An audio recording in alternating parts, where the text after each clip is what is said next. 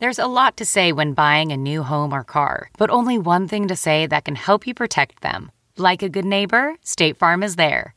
And just like that, a State Farm agent will be there to help you choose the coverage you need, no matter where you are in life.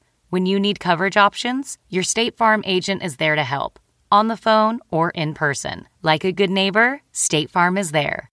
Hey, Dave. Yeah, Randy. Since we founded Bombas, we've always said our socks, underwear, and t shirts are super soft. Any new ideas? Maybe sublimely soft. Or disgustingly cozy? Wait, what? I got it. Bombas. Absurdly comfortable essentials for yourself And for those facing homelessness. because one purchased equals one donated. Wow, did we just write an ad? Yes. Bombas. Big comfort for everyone. Go to bombas.com slash Wondery and use code Wondery for 20% off your first purchase. Welcome to the Nerdist Podcast number 263. Uh, this is a super fun episode, which uh, took a little bit longer to get up because it's a kind of a musical episode. Well, not kind of, it is a musical episode. And, um, and so we uh, just spent a little more time kind of editing it together and, making sure it was mixed and, and, and all that stuff. Um, my pal Sara Watkins, whom I've adored for years and years and years, huge Nickel Creek fan. We had her on the Craig Ferguson episode in the first year of the podcast, uh, and sh- uh, just she did such an amazing job. Craig ended up having her on the um, his show, and uh, and it was uh, and our and our fans of the podcast really really seem to enjoy Sara Watkins. And for those who hadn't heard of her before, like who is this amazing uh, talented songstress? And so this year, Sarah released a new album called Sun Midnight Sun, which is amazing. Um, you definitely feel the sort of growth from the last album to this one, I think. And um, and so I said, hey, let's do sort of like a storytellers episode where we all go into a studio. You know, we'll talk. You play a song. We'll talk some more. You play a song, just to try it and see. You know, like see see how it goes. And it was amazing. We had. Um, I had Paul F. Tompkins sit in uh, with us because uh, he knows the, the Watkins really well and wanted to have him on. And then uh, we had a small grouping of people there to watch, like Acker and Blacker were there, and Chloe was there, and a few other people. And then Kate Micucci, who then came and sat and talked with us a little bit about uh, you know music and comedy and just sort of joined the conversation. It was a it was super super super fun, and it ended with a uh, with a kind of a surprise uh, performance that uh, Sara Watkins had put together with her her brother Sean. So it was a really really fun way to end the podcast. So here we go. The Nerdist Podcast is uh, episode number 263 with Sara Watkins. I'd like to thank uh, Amazon.com for sponsoring this episode of the podcast. If you go to this podcast page, click the Amazon banner and shop as you normally would, you will support the Nerdist Podcast. Oh, also, by the way, um, spe- I think it's appropriate to say that I will be performing in Nashville uh, at Zanies the beginning of December. My Comedy Central special airs November 10th, so I have to put together new material. So I'm I'm gonna go back out on the road for a bit and, and assemble a new hour, and so I would love for you to be a part of that. So um, yeah, if, uh, early in December I'll be at Zanies in Nashville, and there's some other dates coming up. So so that's that. And here it is, the Nerdist Podcast, episode number 263, with the wonderful Sara Watkins. Now entering Nerdist.com.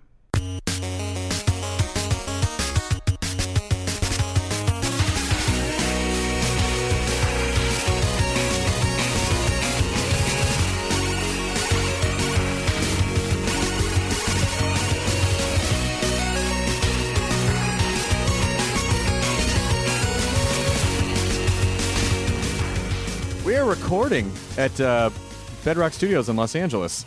Um, this is a special Sara Watkins podcast.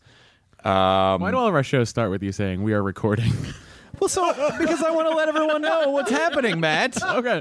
Do you know All right. why? It's for future No, no, no, generations. I just, I just need. I was just curious. I'm sorry. yeah, I've just. I've been at 200 of these now. Eric, my voice is heavily echoed. Is that just in my headphones, or is that? Oh, great. Oh no. Is that going to pick up in the in the actual recording of the show? Oh, nice. Look, he's Okay, lying. He great, probably great, is. great. Uh, so we're here with a room full of people who can all make a bit of noise if you want to prove that there's It's the saddest. one, two, three, Oh, sir. sir. one, two, three, four, five, six, seven, eight. Uh, great. So uh, Sara's here, and Chris now has to count everyone in the room before he can speak. Oh shoot! I'm a little OCD that way. One, two, three, four, five, six, seven, eight, nine, ten. One, two, three, four, five, seven, eight, nine, ten. Okay. I have to do that ten times, Got to be 10 every time. and then square that by Okay. two You forgot to count the band. Oh, fucking ruined everything, Matt. Now I Don't gotta think start I didn't over. notice. Uh, great. So, uh, Sara Watkins, do you want to uh, kick it off with a song, and then and then uh, we'll chat. Sure. Ladies and gentlemen, Sara Watkins.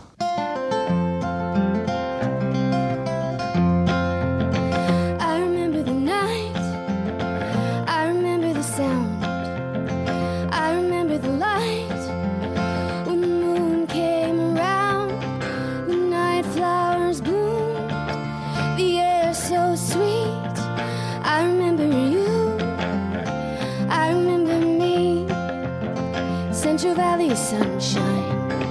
Burn out of town. Make your head all funny so you stick around. Dusty roads make dirty feet. I remember you. I remember me. I remember the night. I remember the sound. I remember the light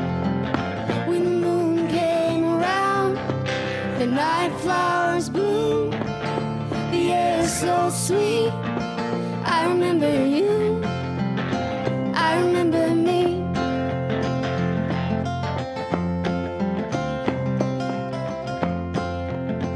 Wish I knew you now, like I knew you then. For hours I'd just sit at your feet and listen.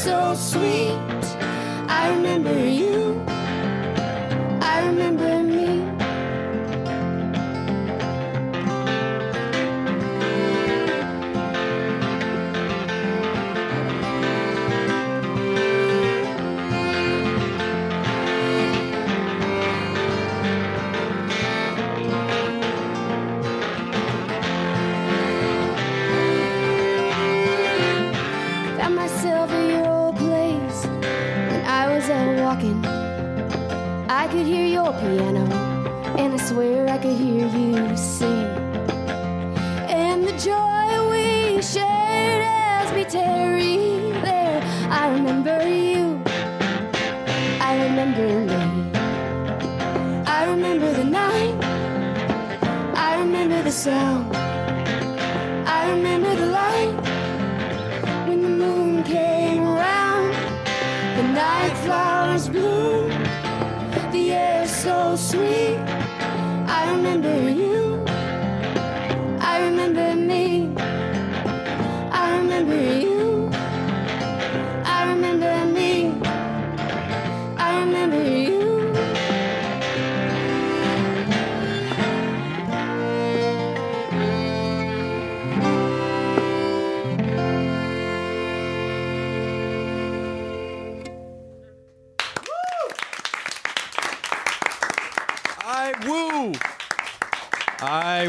Sara Watkins. This is the most awkward position to watch someone perform from.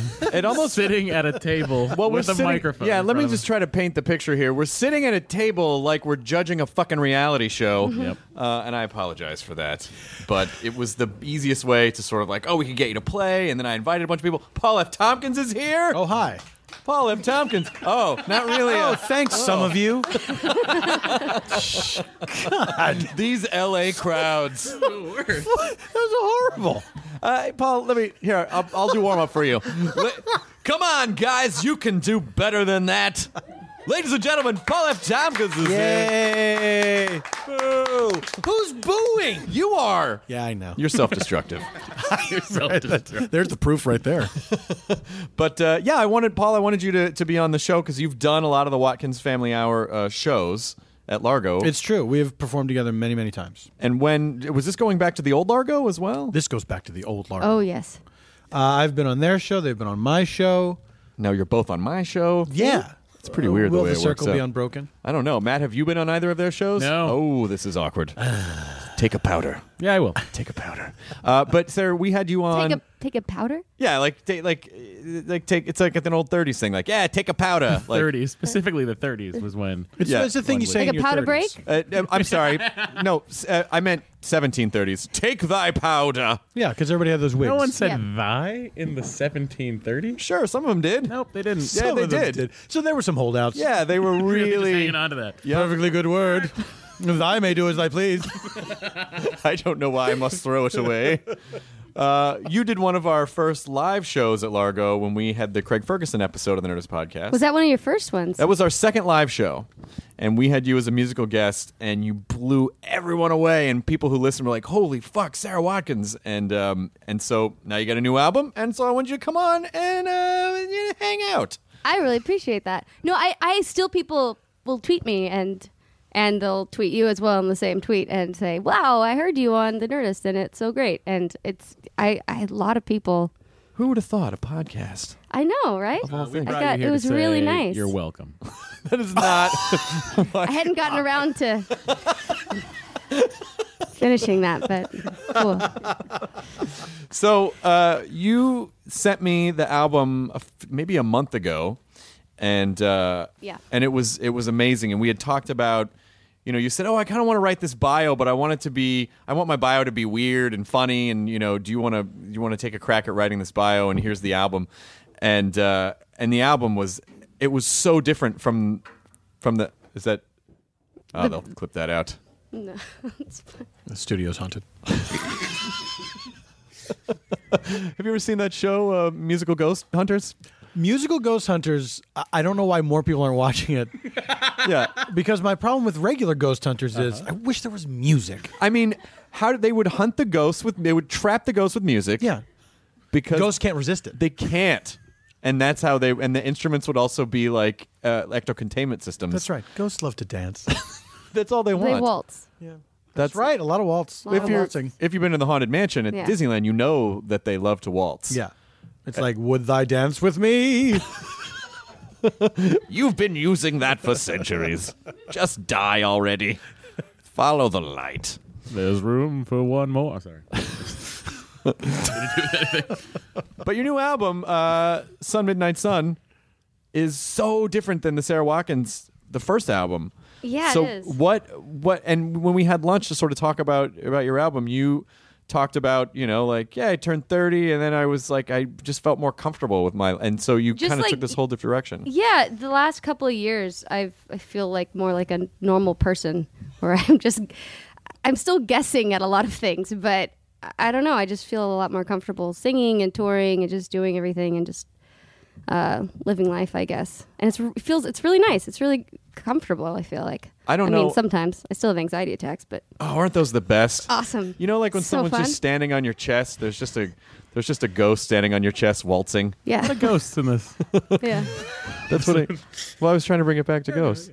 Uh, but you feel a lot more comfortable now. Like you feel Yeah, like a and, lot and of I, I wanted to do something different, and so I uh, raped wrote. What did you rape? I rigged an election. Oh my God, is that I raped now? my friend Blake Mills. It must feel so good to say it out loud. You know, it's kind of like a, a ghost has lifted off my chest or something. a rape ghost is yeah, gone, yeah, and you feel a lot better now. um, yeah. So, so that happened in December. is he okay? Maybe you read about it in the I, paper. he's probably fine. I don't know. We Like don't. We that don't really in talk anymore. Where that ghost blows Dan Aykroyd. Our Yep. friendship kind of changed after that. I would imagine. about that. Well, but I want to say your husband Todd has been amazing about He's it. so So understanding. forgiving and like I get it. He's a you modern know. guy. He's had it in the year before, right? Let's say things we remember. That's always good. yeah. So that yeah. So I I roped in my friend Blake Mills to produce it, and um, rope doesn't really help the whole. At all, it's either. fine. It's But fine. Anyway, we we made it, and uh, it was it was really fun. We did it here in L.A. in uh, Tony Berg's garage, really nice studio, and uh, it was great. Sean and and Blake and I, my brother Sean, who's playing guitar um, here. He um, Watkins. Hey. we There's the uh, proof of we, him. we did all the recording together, and it was it was super fun. So I, I mean, I know I know a lot of people who already are familiar with your work probably know this, but but just sort of give us a history of like you pretty much been playing music your entire life. Yeah, I grew up playing. Uh, when I was six, I started playing, f- taking fiddle lessons. Uh, when I was four, actually, my parents, um, Sean was taking piano lessons, and his our teacher, his teacher, s- said you should go to this pizza parlor. And my son plays in a bluegrass band, so I was, I was two, and we we kind of grew up with this bluegrass, with these bluegrass fan group in San Diego. It was very small, but it felt gigantic, and uh, so we got to know the band. And when I was four, um, he. I requested a song, "Long Black Veil." Do you know it? No. it's, it's a I do. murder It's very good. Yeah, Dave Matthews ghosts. covered it. Oh, So- that's how he knows it. he brought. Uh, so anyway, I he start. They got me on stage when I was young, and Sean was playing mandolin and guitar, and our friend Chris Thile, and then we eventually started a band when uh, Chris and I were eight, and Sean was twelve. On this just sort of fluke, played a bluegrass festival thing and a band contest, and then we just stayed together for 18 and a half years. Oh wow! And then uh, that brought us to 2007, and uh, we basically had grown up together playing music. And then I um, I'd meant to put out a solo record for a long time, but just hadn't really had the focus. I didn't know what I wanted to play really or what I wanted to do. And um, and around like the time we decided to to put the band on the shelf, I thought, well, I should probably figure this out. And and then I put out the self-titled record, which was pretty um, comfortable. The material was really comfortable and really fun to play. But uh, this record has been even more fun because there's a little bit. It was I don't know. I feel like I got a little kick in the pants a little bit to uh, to do something different and. And uh, so that's why collaborating with, with especially Blake, who I didn't know very well at the time, um, relatively, uh, was really exciting because we were just kind of figured out what the other was bringing to the table while we were recording, and it was it was really fun. Is it more important, do you think, to just want to play music and record music, or do you feel like you have to have something to say if you're gonna when you're making an album? It makes it more fun because uh, it it it lasts longer. Like you, for for me, at least when I when I'm playing songs that I've written, even if I'm not in that same place for the years after while I'm performing it, at least it came from something specific at a time, and I can remember that and identify with it and just acknowledge that it was a part of a part of me. And even with covers, if you identify with them strongly, they will last longer, and and uh, it makes it it makes it more fun to to play them after night after night, rather than just here's another song that somebody wrote that I don't really care about that I'm going to play again. You where know, where did Nickel Creek come in?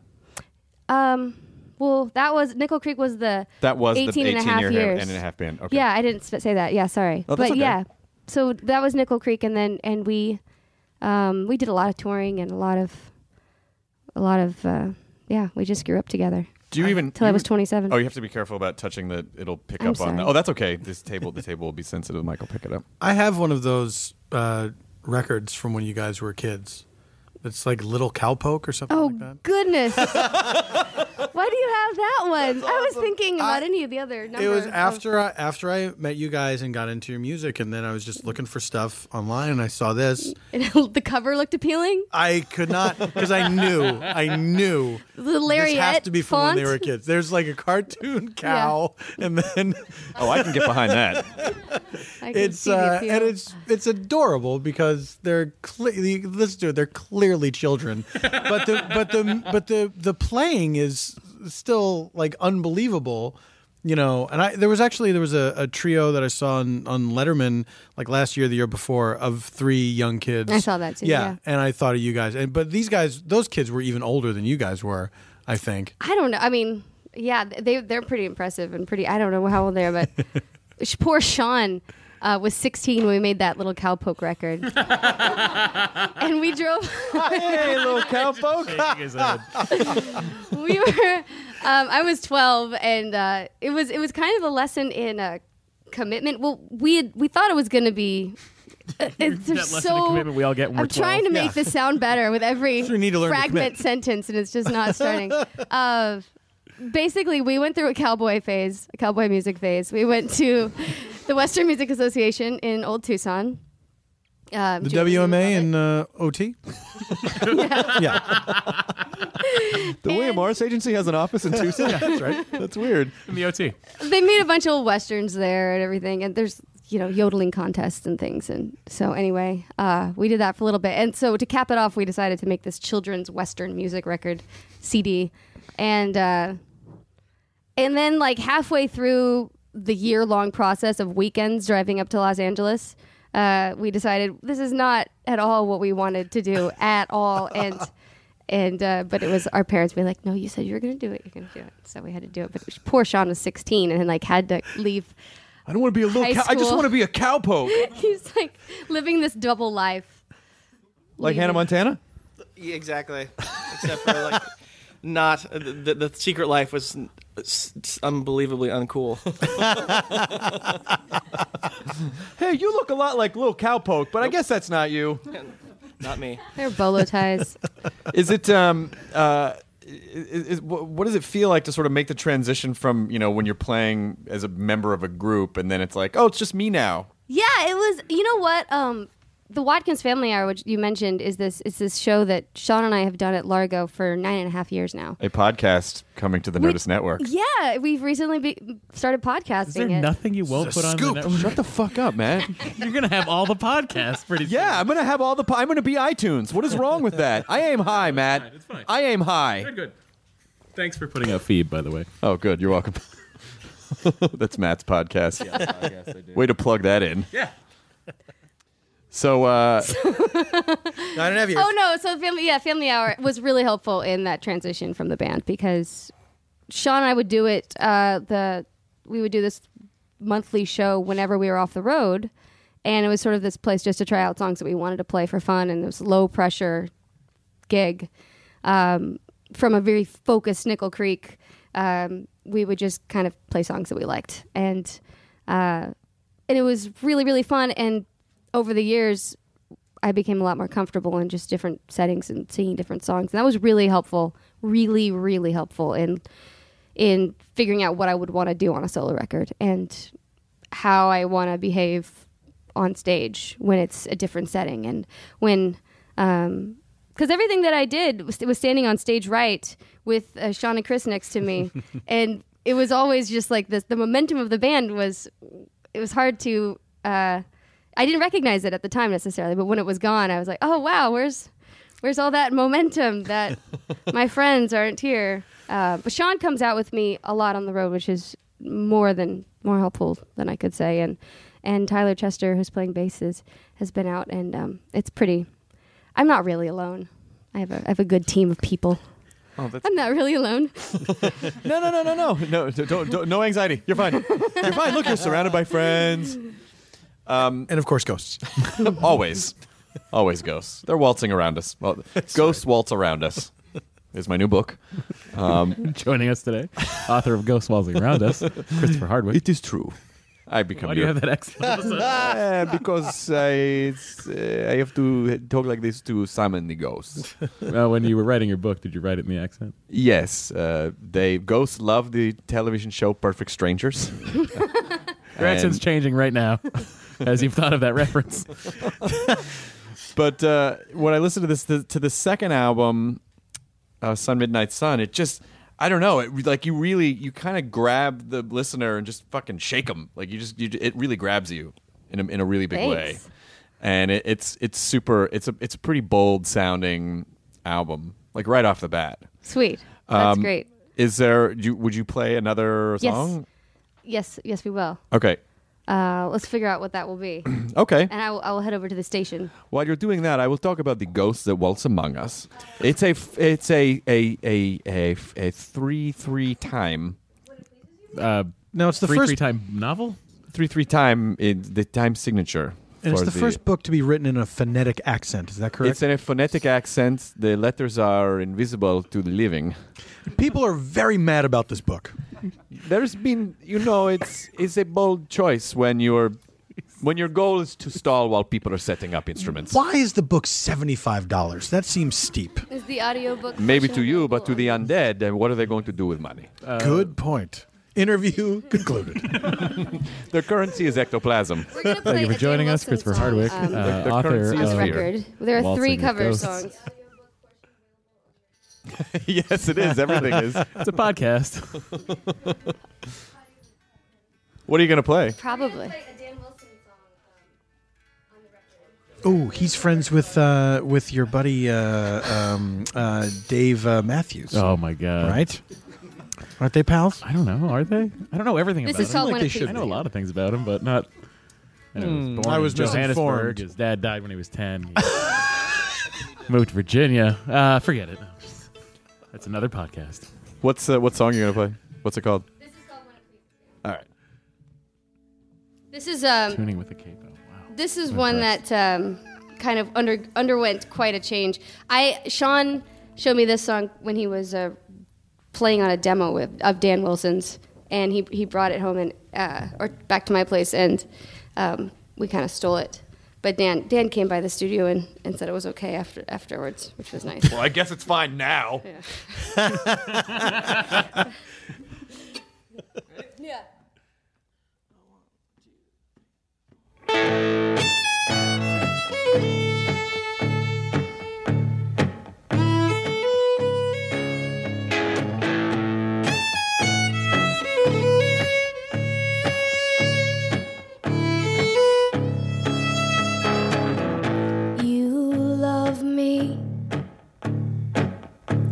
when it pleases you. You want me when it's easy to do. You hold me when you don't want anybody else to. You love me when it pleases you.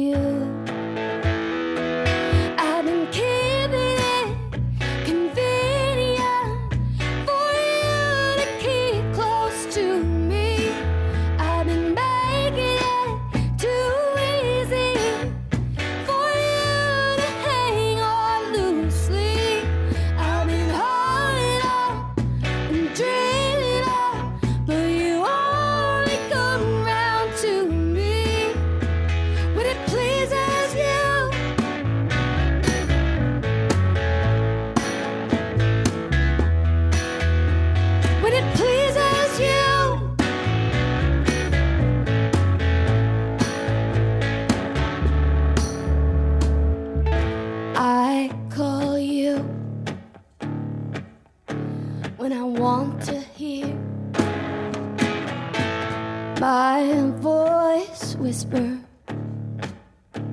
in your voicemail's ear. I think of you at the strangest times.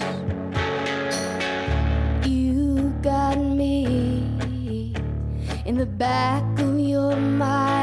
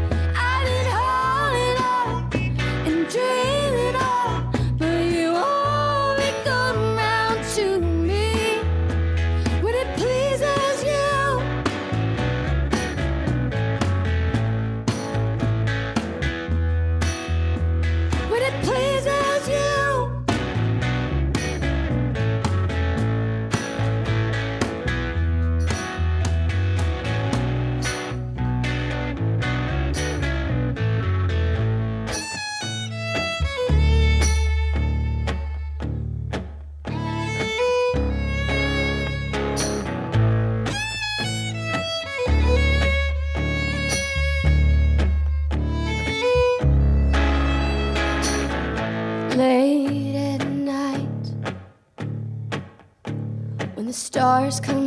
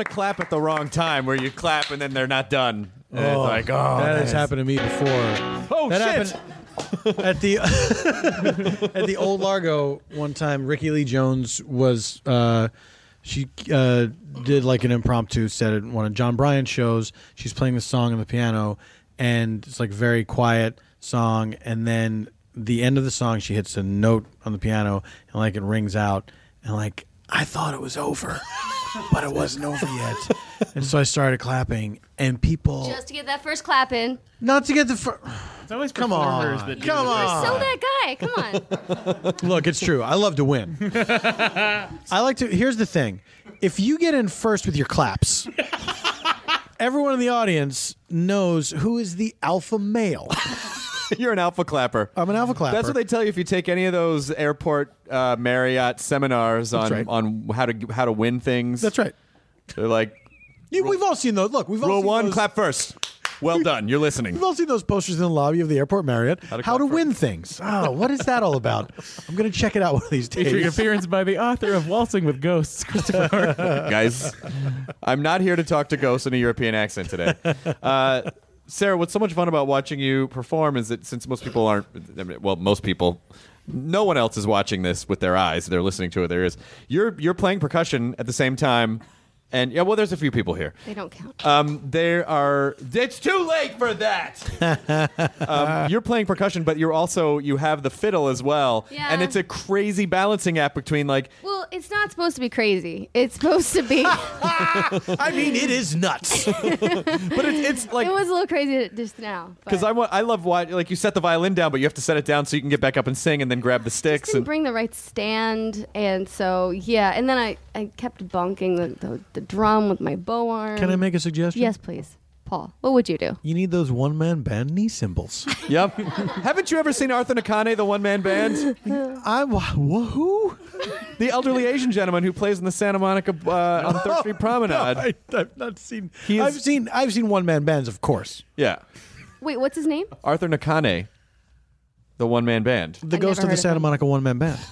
He's the ghost. You know he's not alive, right? Oh, what? Yeah. So you guys aren't seeing him too? No, he died uh, many years ago on a night just like this. Oh my god, I better write this down for Do you my have next to? book. Do ghosts have to play ghost instruments, or do they play ghost real instruments. No, they can well, manipulate real but the instruments have to die near them at the Yes. same time. So, that So while they they're have dying, someone has to smash a violin. yep. So they get a ghost There's violin. some kind of special code that only they can play though. Because what about all the instruments that died that died near other ghosts? Can Well, they? you can get those in Ghost Guitar Center. I hear they're having a ghostly sale this It's a week, ghostly President's Day sale. where the actual presidents will come in. Fair enough. Um, what do you feel like? You know, what do you feel like it is that you're saying uh, in this album specifically? What do you want people to get out of it besides just, hey, that's really nice music to listen to? I'm sorry. They just turned on. They just turned on the tiniest disco ball that you've ever seen. I or is it really far away? My apologies. My apologies if that is in the sky. That is kind of odd now. There is wait, the ceilings are very high. There is Was it I- all this talk of ghosts? I think Someone scale a wall. Let me. Let me, let I me think take a photo. I think what could only be described as the Billy Barty of disco balls. Oh. Matt, with you for scale. Oh yes. Oh, I throw all scale off. that is a tiny disco ball, and now there is a I'm holding it. the disco ball is spinning, and there are colored. There's a colored light show happening. I'm hypnotized. Yeah, a- almost for no for no it, real distracting. for no real reason that I can Just that don't can look at think it. of. But what do you want people to think when they listen to your album? Do you want them to think uh, spinning disco ball? Please. just a little one.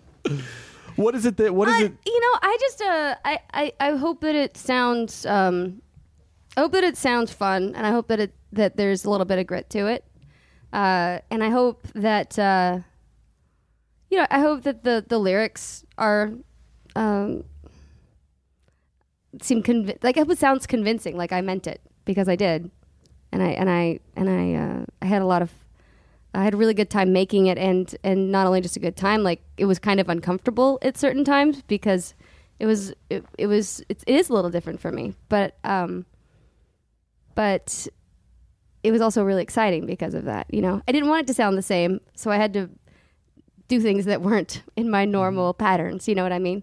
And sometimes that I guess that makes it a little bit more satisfying to listen to for me, and I hope that it makes it more exciting for other people to listen to. So what are you in the are you in the like the radio game or, or is there any sort of uh I don't think Did- they let me play that game. I don't think that I'm invited at that table.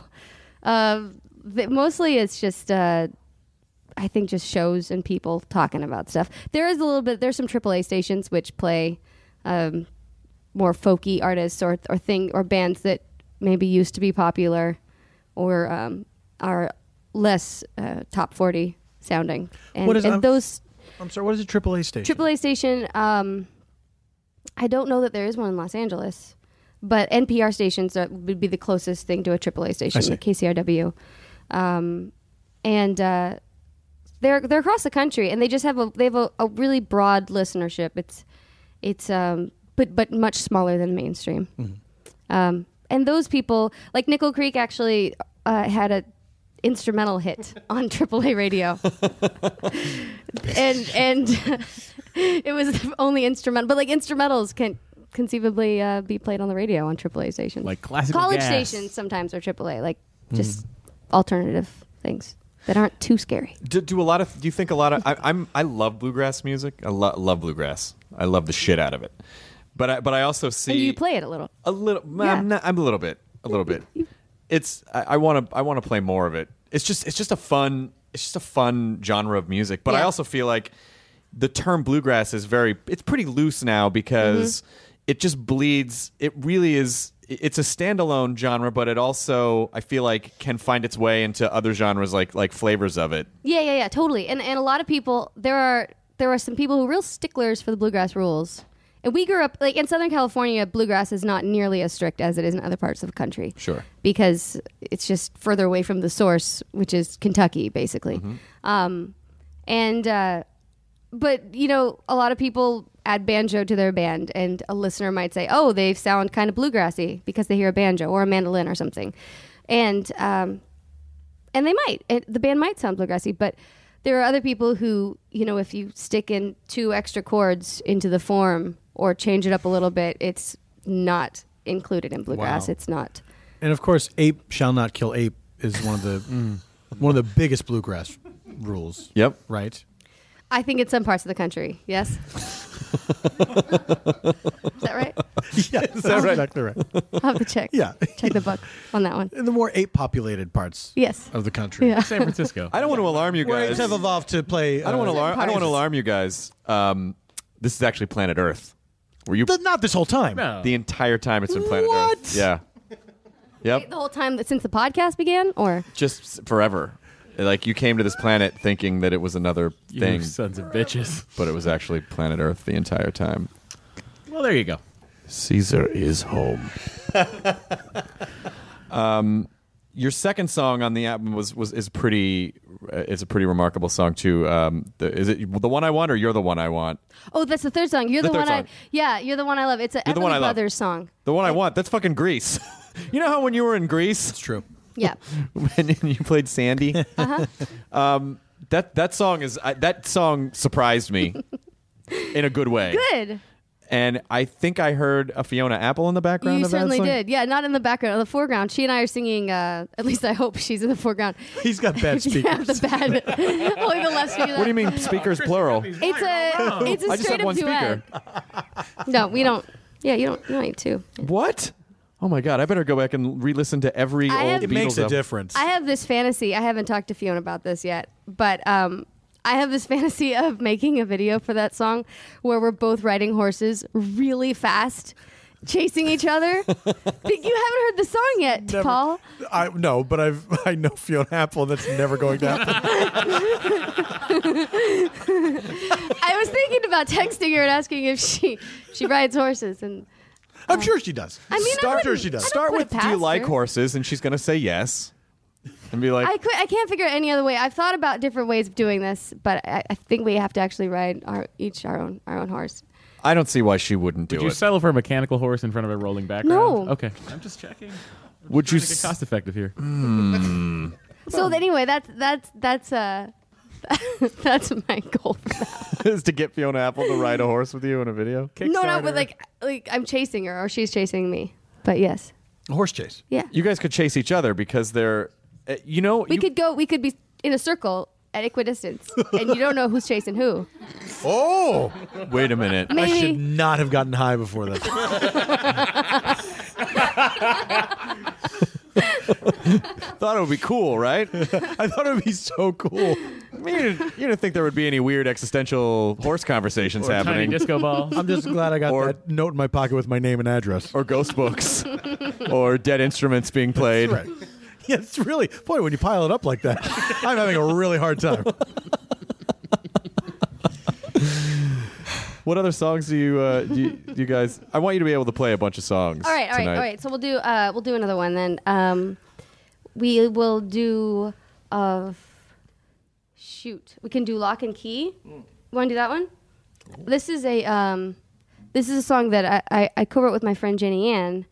I, I couldn't finish it lyrically. I was just sort of stuck on it, and um, and she helped me on via email, and uh, and then a bunch of other friends helped with the music and stuff.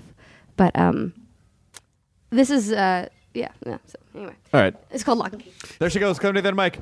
Oh, please don't fall. Please don't fall. I'm moving the drum. D- That's a drum move. All right, Strike it. Strike the drum. struck. Comedy drum move. Struck.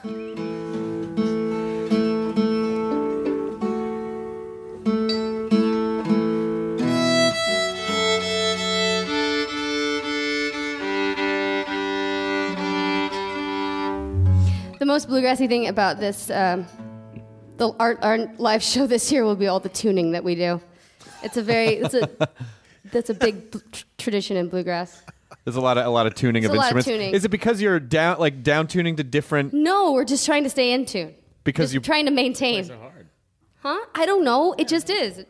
I don't know. because when you're jamming, No, your good. instruments come out of tune, right? Oh yeah, when you play bluegrass, you're you're pretty aggressively hitting the strings, and that will knock Yeah, it out of tune. hard. You play yeah, very hard. Yeah, that's why you're tuning. We're trying to it, trying to make an impact, and we don't have amps or anything, so we just have to. I'm always like Abuse the weirdly surprised when you pick up the fiddle how fucking loud it is. pretty loud. It's kind of awesome. It's Sorry, Grandma. No, no. I said it was kind of awesome. I know, but I still wanted to say sorry, Grandma. goddamn fiddles. All right.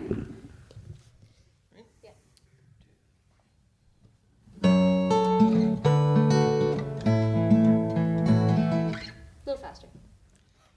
Burn.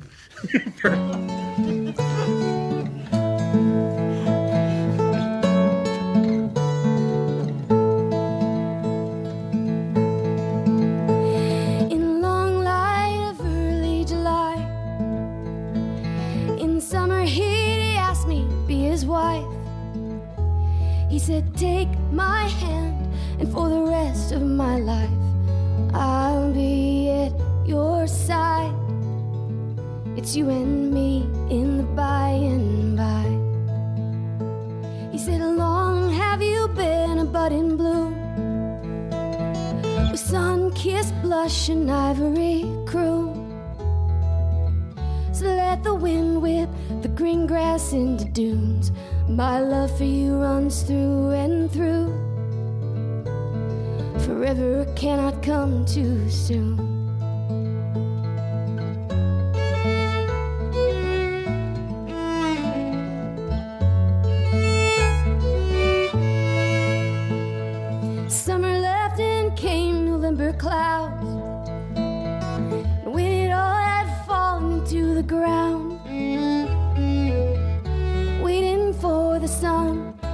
Back around, I used to lift him up, not tie him down. I'm lost, but once was found.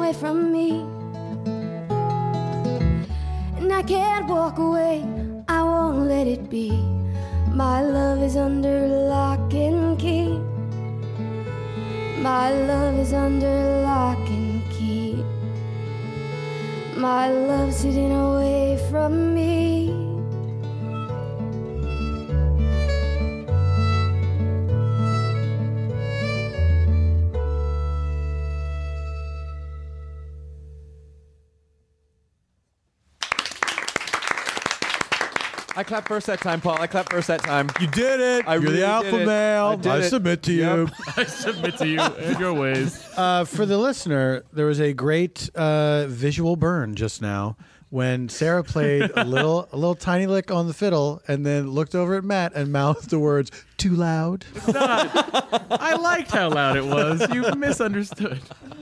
I enjoyed it. You're on record as being scared of violins. Yeah, well, I love how uh, the the bow is almost like an extension of your arm because I'm watching you maneuver it around the microphone without even looking and without. I just feel like anyone else would be like clang, clang, clang, clang, clang. That's kind of a bluegrass thing. Bluegrassers, uh, fiddle players, as opposed to classical, classical people mic their instruments really high up, I think, and it's, a t- partially a tone thing and partially because they move around a lot. But bluegrassers, um, we're always trying to be louder, and so we we kind of learn to play uh, with the mics almost touching the uh, the instruments. having been on stage with you so many times, I, at, it always crosses my mind at some point: is this the time that I'm going to get stabbed in the face with the Have bow? ever? I haven't it's stabbed never you yet. ever happened. I stabbed Gabe. no, Gabe Witcher at Largo at the old Largo once got a gnarly Oh. bow. I don't. You might have been there, but it was a solid hit in the eye. I would have remembered that. It I- was. wow. It was. It was. Yeah, because that stage was so small. Yeah, yeah, yeah. That um, and there would be like twelve people up there Yes, sometimes. Yes. And two fiddlers, and that takes up like half the stage right there because of the bow. And uh, yeah, he. he Do you got- remember what song it was? I don't remember. It was no, I don't remember it. I don't even remember whose night it was was because uh, it was. Tennessee Bow Eye. it was all about a guy who takes a bow in the eye. I'd and ne- yeah, I from never had the guts to actually probably leaned into act mime it out, but I that night. But that time you're like, you know what? The, the audience deserves a show. Everyone was in the spirit. I- at least I was. That's really all that matters, I guess, on that one. Oh, you know who I would love to bring up now? I want to bring Kate Micucci over. Uh, would you just, would you just come sit down and chat with us for a minute? Kate, come on. Kate Micucci, Hey. uh, the uh, Oates half of Garfunkel Oates. Right? Would you say you're Hi, the Oates guys. half? Oh, I am. I am the Oates half. Yes. Sara, the the records and the music is great. Thanks, Kate. I love it. Thanks. Well, I want to because I, I feel like you guys are on, uh, on on similar paths where you're you're creating stuff that you love and you care about, and, and you're not really relying on traditional distribution models to to get the to get it out. So how's it how's it been for you guys as well? For for us, I mean, we just we we do it all on our own. I mean, I I mean, I guess Yeah, Kate's much more into that than like she knows much more about that than I do. I still try at least to get people to to get it the conventional way, but you guys just sort of made it happen on your own. I guess for us, we don't really want to have to um, answer to anybody. Yeah. I don't know, but I mean, but you Didn't you actually like record a record though without anybody really knowing? like we just kind your of managers yeah. didn't know. No, we just did worked it. with. like it was a secret. Do you think they would have talked you out of it or something? No, we just were like we were like we're just gonna we're just gonna keep recording songs and see what happens, and we didn't really tell anybody we were doing it. And then it was like, hey, we made a record. You what what what? Yeah, which was kind of exciting. It was like it was like our little secret project that we were doing. Just You like uh. Saving Private Ryan. exactly. That movie, Steven didn't- Spielberg made that movie. It was a surprise. Hey Steven, where to you been the Universal. last eighteen months? Yeah. Well, uh, maybe you'd like to accompany me into the screening room. Oh, okay. it's weird, but I'll allow it. I'm a judge too. I'm a judge too. Just got my papers in the mail. This is kind of a big day for me. Robe's still on its way. And, That's why I'm in my bathrobe from home. I'm just practicing. just got to get a robe sense. Just got to get robe sense. Um, do you? So, are, are do you are you guys touring a lot right now? uh, Garfunkel and Yeah. Oates. Uh, we just kind of finished a crazy, you know, traveling a lot. But Riki's actually doing a movie right now, and uh, so we're taking a little time off, and then we'll get back to it. But yeah, no, uh, I think what is the next thing we're doing? Bonnaroo? Oh wow! Oh, that little Awesome. thing. Yes. Are you doing a lot of festivals, Sara? I, you doing uh, Bonnaroo? I'm doing some. I'm not doing Bonnaroo. Um, I was, I was, I was trying to for a while, and then I decided to to try, to try something else instead that weekend. um, but uh, Bonnaroo is great. I've been there several times. It's- have you done it, Paul? Ah, no. Me neither. That Matt? goes without saying I haven't.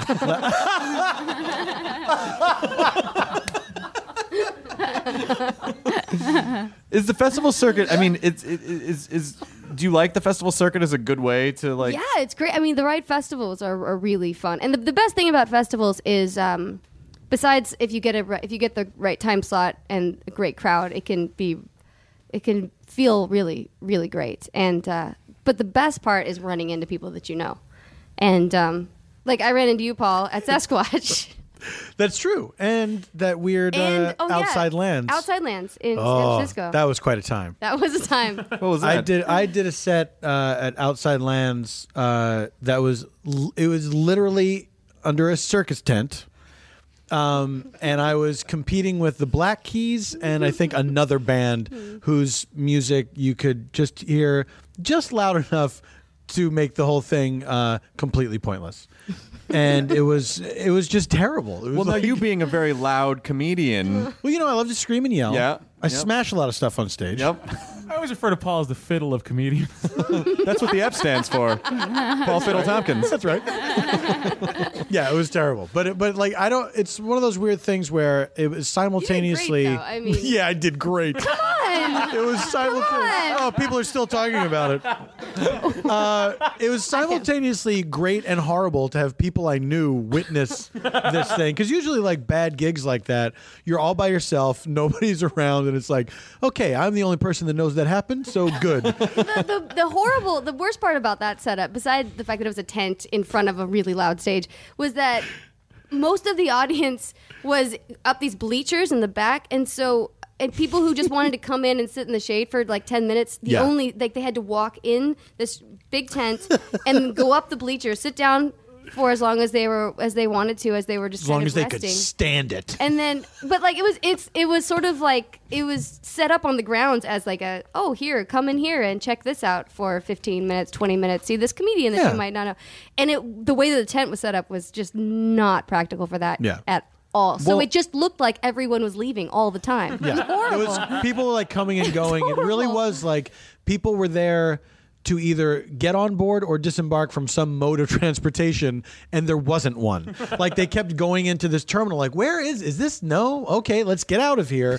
so it was just constant like uh, like an anthill. just like people were moving around all the time. horrible. And it's like the problem is that with a lot of these a lot of festivals like that that that have done music for a long time and then they add comedy is that they think, "Oh, it's basically the same thing. You- You're on a stage and there's a sound system."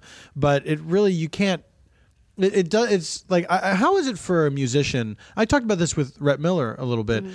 To to be playing songs and seeing people come and go in situations like that because you can kind of at least you can- can re- you yeah, can retreat into your own music. kind of yeah i mean you can yeah you can close your eyes and keep playing the song and then just Right. try not to count how many people there are after when you open your eyes But it's it's similarly disheartening to Yeah, see people leaving and it, I don't think it could ever feel that good. but um, yeah, I, sympath- I sympathize with uh, with the tent scenario with the comedy. Just growing up in a quiet bluegrass band, like where acoustics, you know, you don't you're just relying on these microphones, and if you have three or four instruments, you're not that loud, and you're probably kind of playing quietly, and and and so consequently the audience is quieter because they're they need to in order to be able to hear the music. Ideally, yeah. the, the audience is quieter. But if you're in a sim, if you're playing a stage where there's a ton of bleed, and that's the problem with a lot of these festivals, Yeah. is that The there's sound just so goes out much there. noise pollution that you Yeah. can't you can't. You have uh, to be standing. You have to be like right in intimate front of the band to be hearing. Yeah, it, it's hard to have an intimate experience, and and uh, there's just there's it's difficult. But now having seen it, you have to agree there's something extra pathetic when a dude is just talking and all of that is going on. It's pretty It bad. looks like I'm I in, mo- in, in situations like that I I go outside of my body and I imagine what it looks like and it's just this this guy on stage going, "Hey, uh, everybody, uh, uh, won't you listen to me? Uh, won't somebody uh, just uh, stop for two seconds and just listen to what I have to say?" I really need you to hear this stuff I thought of. Yeah. I had we did uh, there was a comedy I don't know if they still have it there was a comedy stage at Coachella like five years ago maybe and I, I did that and it Sounds was one of- perfect. it was like two o'clock in the afternoon just like beaming hot sun I'm playing the one o'clock set this weekend at Stagecoach. I'm really with the same setting. Oh, and yeah. it's like it's gonna be so bad. It's yeah, and people do just come in to cool off, so they're just kind of fanning themselves. And I think the weirdest one was um, uh, Phirman and I and Howard Kremer and a couple of the people played the Download Festival in uh, in Northern California. It was like a the Download Festival is you know it's in Britain, and then they did a version of it here. And they didn't really. There was a main stage, and they didn't really know where to put the comedians, so they put us like in the concession area.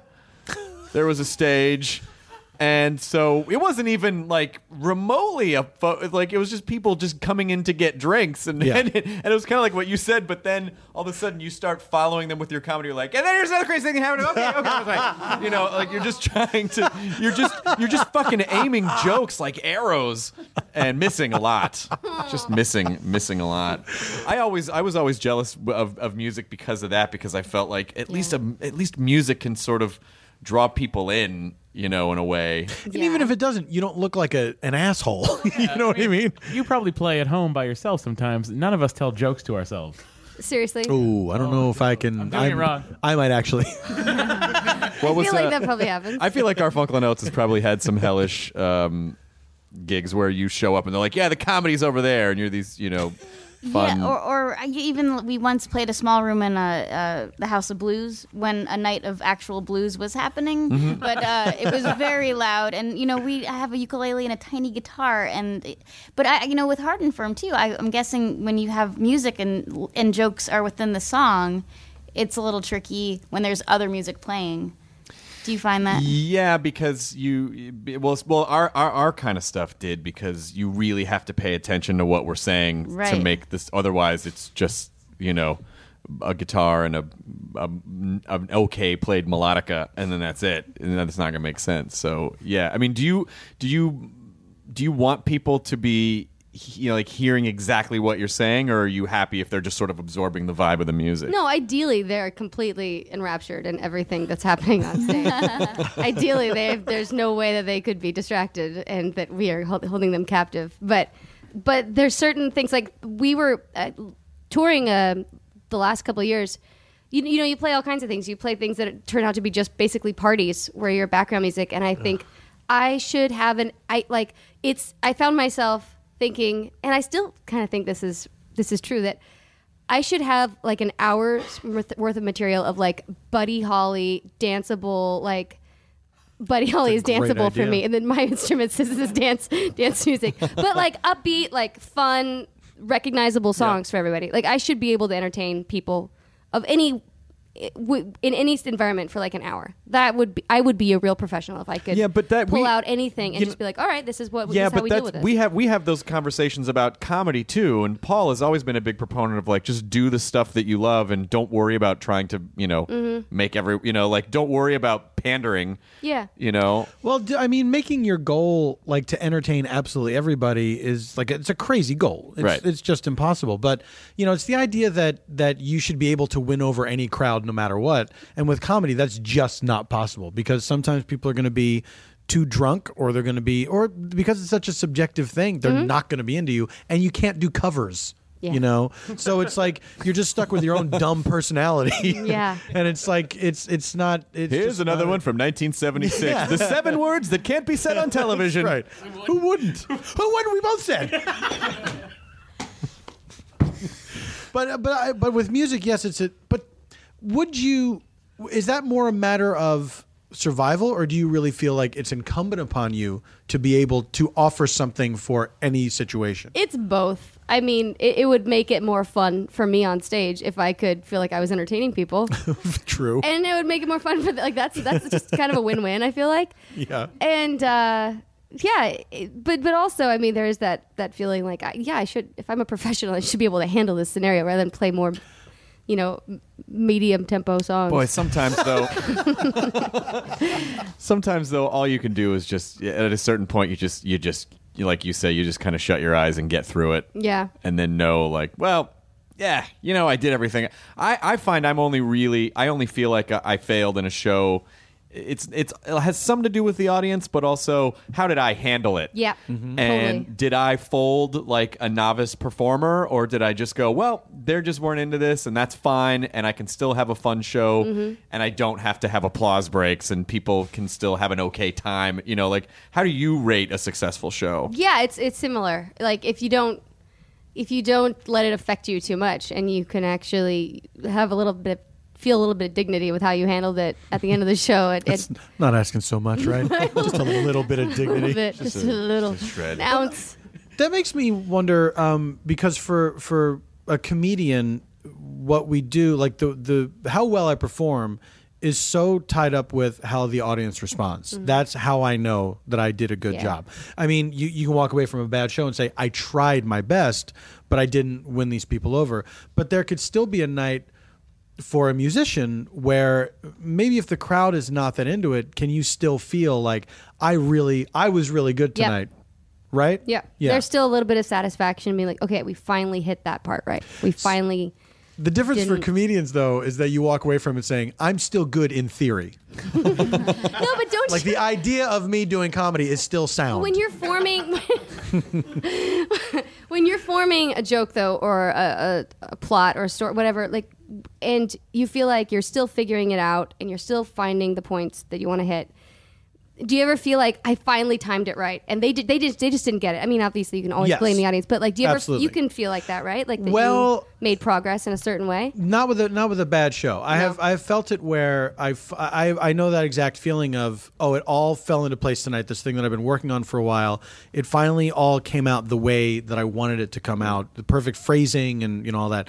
But I don't know that I've ever had that happen at a show where people were not into what I was saying. interesting You know because that that feeds you. It helps as you. a yeah Yeah, yeah yeah you yeah, yeah. because you have the, the you have the confidence of oh, okay they're with me gives you the confidence you need to succeed Hey, that rhymes, Oh. Marge, and you know it Airport rhymes. Marriott. like that's a deodorant line or There's something this video, this I DVD feel of. like Uh, that's what it is I stole it I think you're right. like degree or something they should oh it might be degree I think it might be antiperspirant. What's your video? No, there's a DVD of Sorry. uh, Stevie Ray Vaughan playing at this jazz festival in Sweden, and uh, they're just expecting jazz, and he starts playing fucking crazy Steve Ray Vaughan blues, and they're booing him. Like, oh my god. booing him, and he just goes at it. And by the end of the show, half the audience is gone, but the people who are there are standing up, like, and just enthralled with Stevie Ray Vaughan. And that's the kind of thing I don't think you can beat people over the head with comedy, unless you're Bill Burr. Then He can, yeah. Yeah, Bill, he Bill, can. Bill, Bill can do that. But how do, how do you guys feel about it? Uh, well, I mean, with with the song, it's kind of the same. Like, you know, if it's not going well, we're not going to stop the song halfway through. Yeah. you know, so we, we got to keep going no matter what. And so, I mean, there's almost even some sort of safety in that. Like, well, we played the song rather than, you know, like, at eh least you know time will be killed yeah, yeah, yeah. Well, I mean, I this will advance us another three minutes into the future, and then eventually we'll be done. Do you ever choose the long songs? yeah, yeah, but let's just get out of here. But there's an, yeah, like three songs would get. Yeah, I don't, I don't know. I mean, but with with with jokes, I mean, do you you can stop, you can you can switch. You can your, you can make hard re- left Yeah, and right turns with stand up, but having the experience with Hard 'n Phirm, it's like their songs are basically sketches, and you have to unless it's it's. I don't think we've ever just stopped and been like, all right, let's all just agree that this didn't go well, and we'll leave. Um, but you know, totally we, done that. have you really? Yeah, we've done that. Really? What happened? Not lately, but yeah. In Nickel Creek, we would do it a couple times. Where it was just it was some song that we just we we would having a really hard time with. I think we did it with like Eveline or something, or or uh, some song that was really challenging, or we just we couldn't figure it out, and we went for it, and then or like the tuning was just so bad, and something else was wrong. We're just like, never mind, we're just not gonna do this. We're, and we'll it's do that something. it's that moment in your brain where Everyone's gonna be a lot better off you're if like, we just maybe I can here. save it, maybe I can save it, and then it just tips, and you're like, it's gone, I've lost it. And when there's three of you on, like, like Kate, you can probably like you're always kind of negotiating, like, are we going for this or are we not? yeah. you're kind of looking at each other, like, if you stop, I'm not gonna scream. we we were nervous because uh, uh, Riki and I uh, opened for you guys. When was it? A couple months ago for the Watkins Family Hour, was it? And Uh-huh. Yeah. and uh, and we didn't know how your audience would handle our material. It's always a question. Um, but and so I was kind of like, oh gosh, I hope. But you know, it was one of those like we walked away. Well, they didn't. I think they were listening. You know, like like they loved like you. did they? they totally loved you. I, it, it's it's hard because you you know it's a different crowd and not everybody appreciates you know. Um, Well, the Watkins Family Hour is is is pretty clean. Yeah. And it started out that way, and now we just kind of feel like we should just continue. well, it was so nice And of you so to our even audience is not expecting dick jokes. Hand yeah. jobs. Yeah. Yeah. we didn't do the hand job rap. We we tried to be as uh, as clean as possible. But- possible. so there were there were a couple swear words, but nothing crazy. But um, yeah, It was great. yeah, that was fun. But I think with us too, like uh, we are pretty loose. Like uh, you know, a pick gets dropped, and you know. 10 seconds will go by and we'll talk and then we'll pick up where we left off you know things like that Well, and and with comedy though, you also have the safety net of because Phirman and I had like sixty percent of our shows something went wrong. technologically, where literally like something would happen, a guitar would go out, a mic would go out, you know, we would play along with the video screen. I accidentally kicked the plug out of the projector once and we just had to start over, which meant we had to go back to the beginning of the disc oh, and just like fast forward through like, well, you guys are familiar with this part already. And but but we have the safety net of being able to to like just play it off as well, it's a comedy and we're fucking around. Yeah. Do you do you use that at all or are you are you kind of are you or, or Well, it depends on the the setting. Like sometimes, if it seems like if it seems like the kind of show where, or the kind of venue where people are, um, kind of, they don't really care. They're they're just there to have a good time and they trust you and they're along for the ride. Then you can do anything like that. Do But you if, know what? I'm no, go ahead. I was just gonna, like sometimes you play art centers where everyone's just sitting on their hands all night and they just kind of want to sit there and be entertained and I hate art people. the, I think the big difference, uh, one, uh, a big difference is that um, because I've seen musicians do that where they uh, will, you know, it's like an old song of theirs that they don't remember the words to anymore, Yeah. and they like start and they're like, "Ah, I can't remember, and they stop, and everybody's like, nah, that's the greatest. Um, but doesn't remember the thing he wrote? yeah, with the, because the audience by and large is saying, "Well, I can't do what that person can do." So anything that this person does, anything this person says goes. But if you're watching comedy, everybody thinks they're funny. Everybody, there's a there's a good percentage of the crowd that might be thinking, "I'm funnier than this dude." People are the worst. I should get up there. Don't say that. I wonder I'm sorry to all those people out there.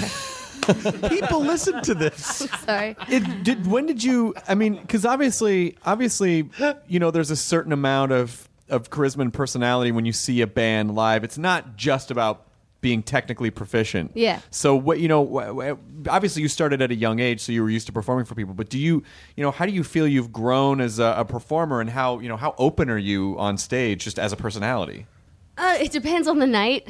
Sometimes I don't feel like having any kind of personality, and we'll just play a lot of songs back to back to back as much as possible, um, until there's some kind of stride that's hit. And and and uh, and sometimes it's just really open the whole night, and there'll be a dialogue with the audience, and and it just it depends.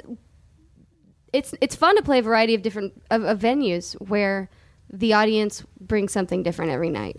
Where um, they're coming to see us right now if we're playing our own show, so that's that's nice. Like you- that's that's enough of a of a guarantee that they'll be paying a little bit of attention, and then from there you're thinking like, okay, so are they are they here because they this is just what they do on once a month, or are they here because they want to drink and or are they here because they just want to have a good time and they know my material and that really dictates the the feel of the show more than anything. do you And- play a lot of venues where people are sitting down or you play venues yeah, where people are standing a up? lot of sit, sit down venues. My favorites are the one where where they'll be standing on the bottom and maybe a, a balcony up top where people can sit down because you know not everyone likes to stand all night and and but it's fun to have the energy of people right up close and to see them being excited rather than a big empty you know six to fifteen feet before the chairs start. And it's just a, like a vacuum for energy. It just it's it, it sucks. But um oh what was i gonna say? I was gonna say something. I'll say it later. Okay. I did a show once um, at a at a record store, um, and it was like in the back room of a record store. Or no, it was not the back room of a re- back room of a record store. Oh, it was a, it was a show for four people. everyone, everyone sat on the record stacks That's right.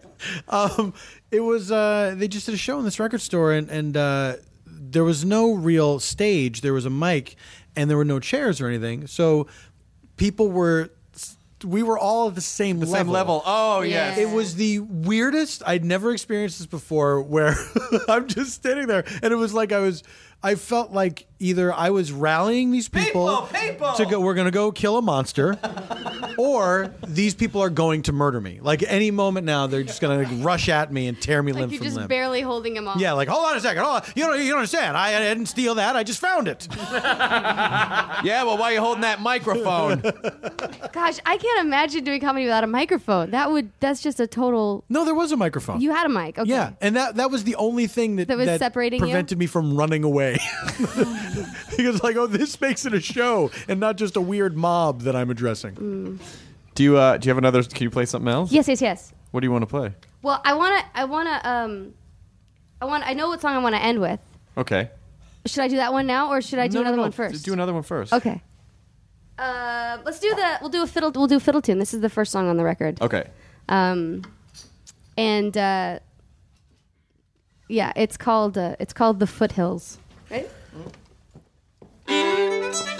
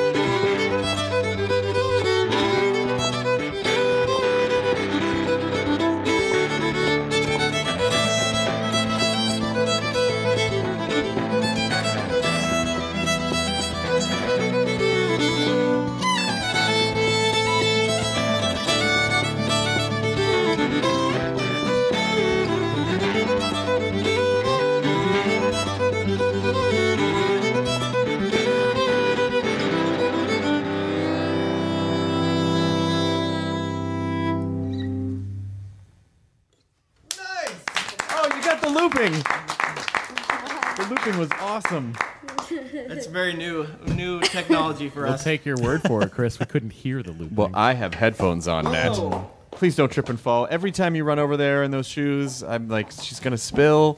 It's not the shoes. It just it. It's it. Sometimes it just happens no matter what with me, no matter what shoes I'm wearing. Are you a klutzy gal? I'm a little yeah, yeah. I fall sometimes. But then you pick yourself right back up. I try. And isn't that both what your, life? Both your eardrums are punctured, right? so it affects your balance. That's right. That's right, Paul. Because Gabe had it. Gabe got his revenge. A bowing accident. You actually, because you can go. I don't know if you guys ever saw the Three Stooges. You can go in one ear That's with right. a bow, Yeah. and then come directly Goes right out the through. other ear. That's right. Mm-hmm. So thereby damaging both With the eardrums arrows, too, yeah. simultaneously, or arrow, or I the haven't arrow seen through the that head, movie. or the arrow through the head. Just thanks to Three Stooges. Three Stooges movie. Yeah. the character. Spoilers. Spoiler: They're bad plumbers. How? they are. I don't know why they keep getting work. They. uh h- How are you? Are you pretty? Are you hard on yourself? Are you pretty hard on yourself? I don't think so. Oh, good. Well, you just said you were anxious, like you had some anxiety, and so I just thought. Well, uh, no, I don't think I'm hard on myself. Sometimes Should you be? probably I, I could be a lot harder on myself. You're right. I'm not hard enough on myself. Jeez. Uh, no, I mean it's sometimes um, uh, I I just the the more things that I do, the the less anxious I get. Like the the more that I realize, oh yeah, I can I can do this, I, and I don't die, and it's fine. Then I get less anxious. Because you you seemed you know when, when we when we had lunch and you were like yeah I turned thirty like we sort of what we talked about earlier you really kind of embraced it was almost like you felt I loved it. I loved turning 30. It was awesome. Like, Why- great. I don't have to, I just, I don't know. It's just all this stuff from my 20s. I don't have to worry about it anymore. I feel like, ah, this is bygones. are you okay with getting older yeah, so far, so good. Oh, I'm gonna hate it. I mean, I'm sure it's gonna, I'm sure I'm not gonna like it, People, you know, when I can't who, walk and everything. Yeah, but people who look young always are fine with getting older. no, it's not. It's, I don't know. I think I'm okay with, with, you know, I'm probably not gonna like it when I, when I look in the mirror and feel like I see a, you know, like a, a turtle or something. But I feel like, well that's probably a sign that you've had a stroke yeah, maybe. maybe that's I don't know if that's Is that is that one of the signs of a stroke? if you, look in smell mirror and toast and see a turtle Quick, look in the mirror. What do you see there? it's a turtle oh my god call Go take an aspirin right now. already. It's too late. It's a giraffe. You're fine. no no guys it's okay it's okay I put a terrarium in the bathroom Why would you do that? it's not a stroke turtle In the end, the stroke turtle comes for us all.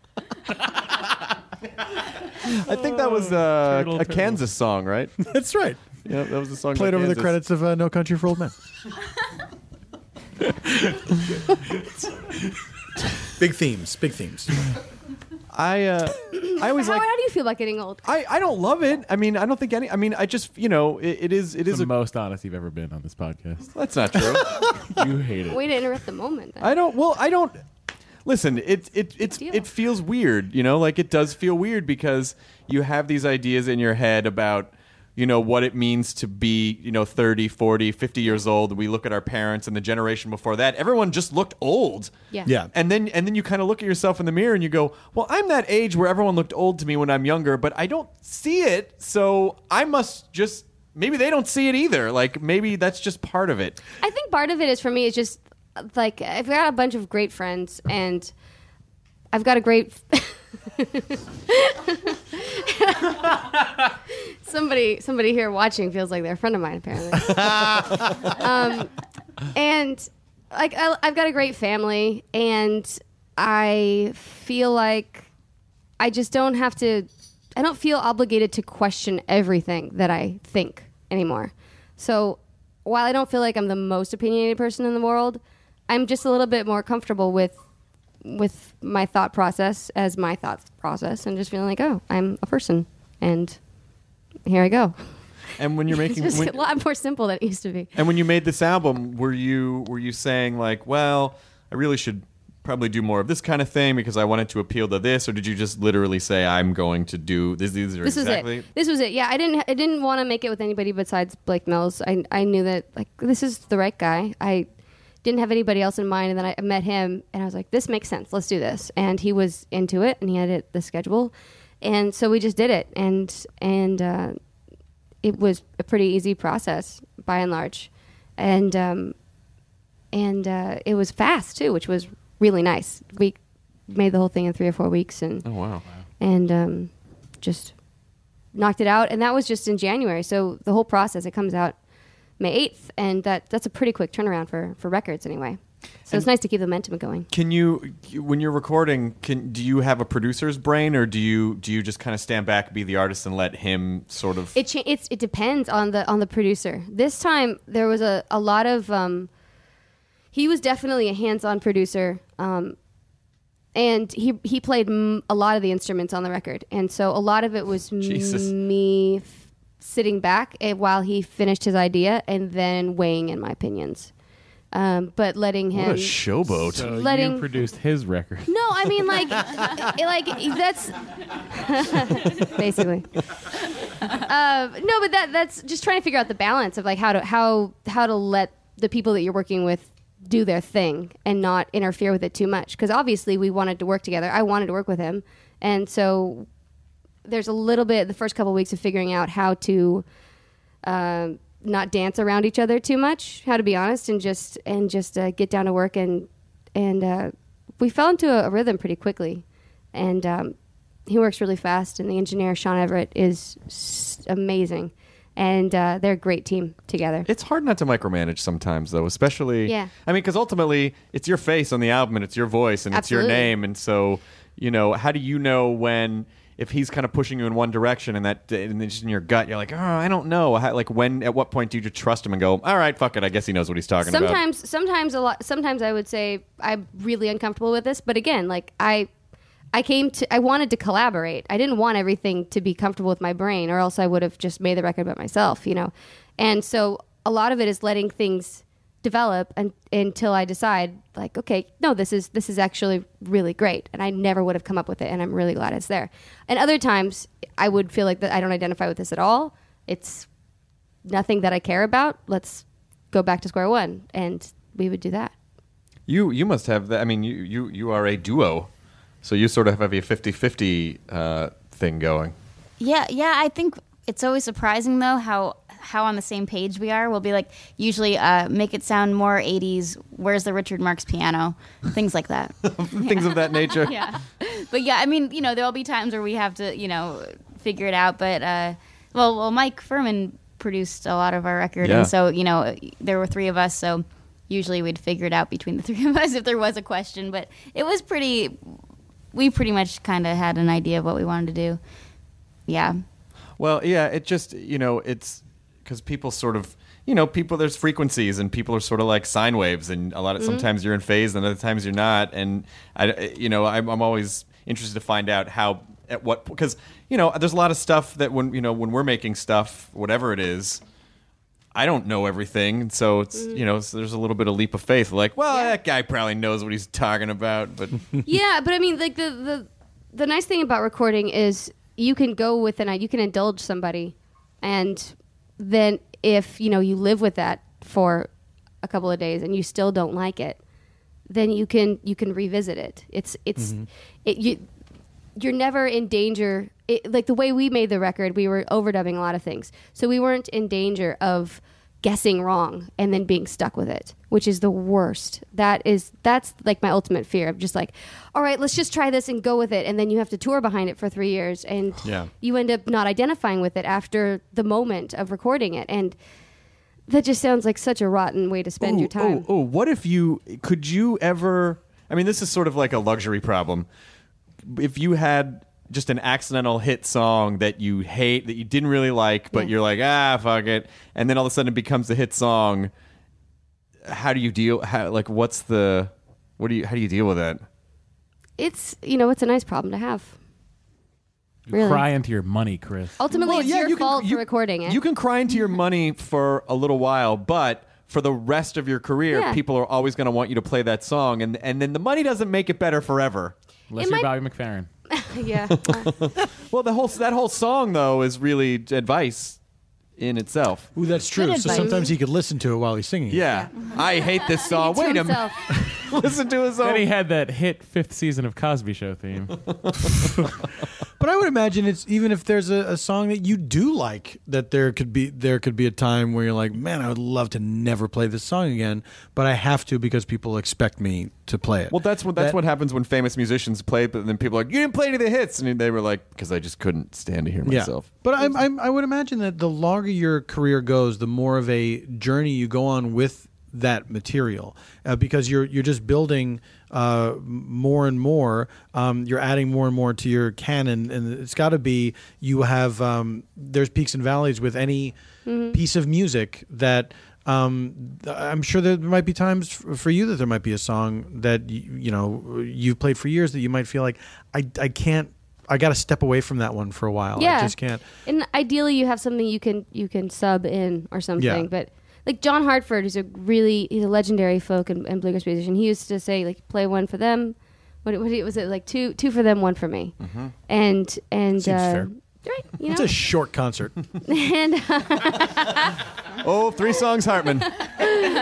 Never played more than three songs. but, but I mean like Could always be sure that one was for him, though. yeah. Never did care for that last song. Wasn't for you, Matt. this last song's entitled "I Got Your Money." ultimately you don't have to play the songs you don't want to if you want to make people mad. Yeah. You just have to decide whether you'd rather make people mad Well, and you also- satisfy yourselves. You, you're or never if going you to please wanna- everybody because it's like y- you know, uh, there's always. I would see, you know, um, message boards of, of bands that I liked where people would talk about a concert that I had just seen, and then people saying, uh, "He didn't play this song," or "She didn't play that song." And there's always, and this is a concert that was like two hours long, where so much material was covered from from every phase of this person's career, and it's still not enough because they didn't hear the one song they wanted to hear, and in a very proprietary way. Like I this is absurd to me that this song was not played and why did I even bother going to that show? You know, so you you kind of you just you you know, it's back to that that same thing of like you're not you're not going to get everybody at the same time. And that's one nice thing about not being a, a person who is expected to be successful on the radio. Like, mm-hmm. generally, people listen to a selection of songs on the record, and there might be one that stands out to most people, but uh, you're not. You don't feel like you're risking your career if you just don't play it one night. You know, Yeah. because by and large, they're probably listening to more than one song, and when you get played on the radio a lot, um, there was a time when Nickel Creek we had a, a couple songs played on country music television CMT and there was this one song when you come back down that uh, people would people would come and country music fans were coming for a while and they were very particular about wanting to hear that song when they wanted to hear it Mhm. and they were very vocal about it and we started to to realize that that wasn't really for us and and kind of um, stopped sto- eventually kind of peeled away from that market and Wow. and tried to. Uh, we realized we could move because our our no, other fans who weren't country fans were getting mad. So there were like the cowboy hat people who were getting yelled at by our quiet fans who would who would be just shushing them and, and getting mad at them, and there were they were kind of so almost almost fights breaking out. I want out. one I want, and I want it now. Well, I mean, like it's a radio the audience cowboy hat thing. guy would it's say. a radio thing. Yeah. So they're just they're just calling out for the song They over wanna and hear- over and that's over all They want to hear, yeah. this is this gets to another thing is that I can't stand it and ruins seeing live music for me. Uh, uh, The the constant calling out of songs. I, I would see Mike Doughty at the El Rey, and uh, I I I had never seen him live before, and people as soon as the song is over, people are screaming requests mm-hmm. at this guy, and it's it was insane after every single song. And it's like, what? I don't understand what. what Oh, because you're he not, you're not- clearly you're not performing and people aren't like elegant balloons. well, but it, clearly it was not like he wasn't up there going, I, I don't know, guys. What do you think? What what should happen now? you know, like he clearly, like obviously, there's a set list, and he's going to play the songs that he's going to play. Maybe he'll take a request, but like just the idea that pe- uh, the entire audience is going to scream suggestions. But I think there's at I, because I think there's a certain element of when people go to a live show, they have no control over how the performance is when they're just listening to Mm-hmm. their MP3 player or whatever. And but when they go to a show, there's a little bit of element of ah, I'm going to be a puppeteer. Like they want to control the experience a little bit. But little don't bit. they have more control when they're listening on an MP3 player? They can hear whatever song they want to hear. But they- and now they're having a You're different experience mad about happening this. in real life. Oh, Paul, you're- Like I went to see Elvis Costello and somebody yelled out Alison. Do you really think he's not gonna get to it? We, we, And even if he doesn't, great. He's got a million songs. Like the first hit, like I don't know. So he kind of peaked at Alison, and then it was downhill after that. Uh, no, it was at the Kodak. that is that's pretty ridiculous. But I bet it happened at the Wiltern too. You know what I mean? R- Riki and I were playing a show once, and I, this started to happen. I think we were deciding between two songs, and people started screaming. And then one guy, louder than everybody, just went, "Play your set list." And it was kind of the best heckle ever. And then we just did. That's amazing. Yeah, it was- That's Like, amazing. I choose that request. yeah. Kate, that person was me.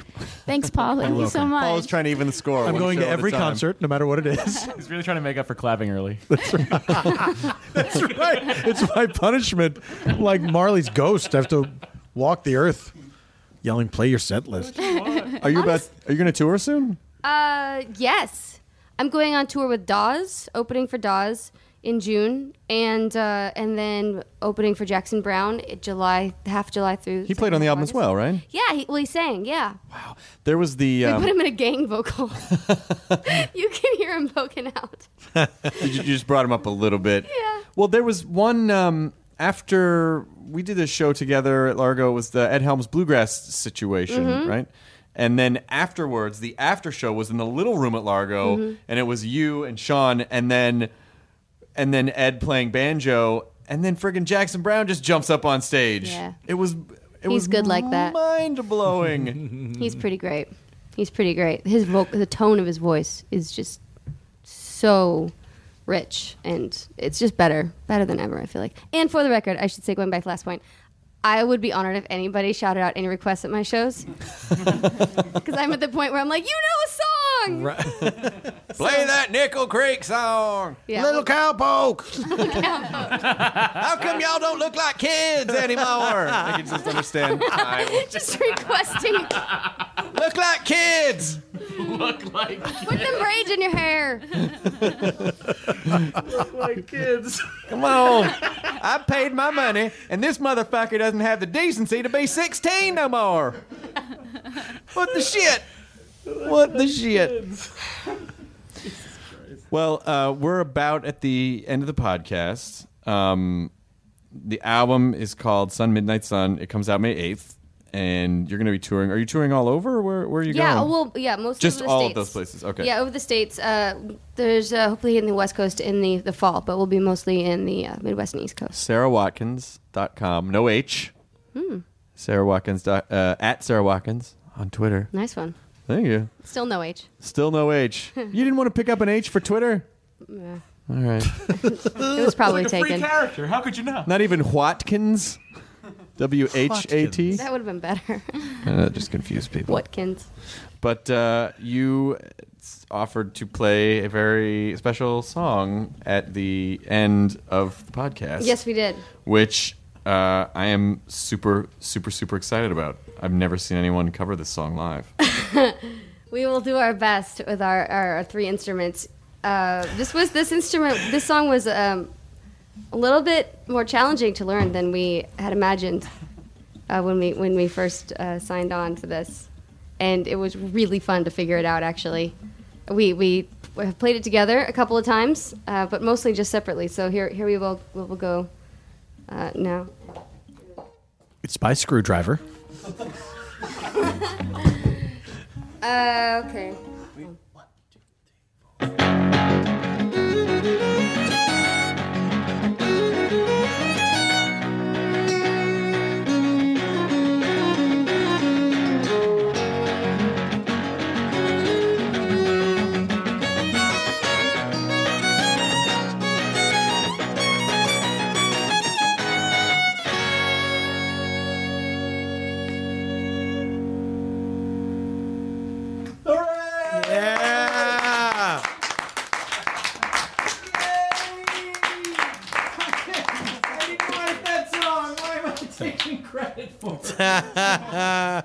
Watkins, uh, thank you so much for being. Thank you so much for being here, Sara Watkins.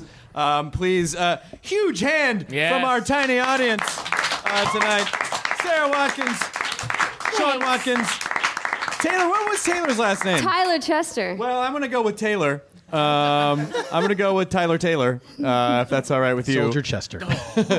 Tyler Chester. Gotta be quick. Gotta be quick. Gotta do it. Uh, thank you so much for being here. I'm super excited Thanks about your for having album, us. and I am always uh, pleased to see you doing well and making fun things. I'm a huge fan. So let me just uh, slobber all over your ego, if that's all right, for a second. Perfectly and thank fine. you so much for coming on. uh, enjoy your burrito, everyone. Now, no one say anything. Thank you. What? I don't. Was that for? That's how we. Are we ended getting up. burritos? I say thank you. Yeah, we're, all getting fucking crazy burritos. Okay, sweet. Yeah. All right, cool. I don't know how to stop this now. Well, thanks, Jonah. Jonah didn't say a word this entire podcast. Very well behaved. The part of Jonah was played by Kate Micucci. I had it was Paul. Thank you too, Kate Micucci. Oh, Shout from the back. Now leaving Nerdist.com. Enjoy your burrito.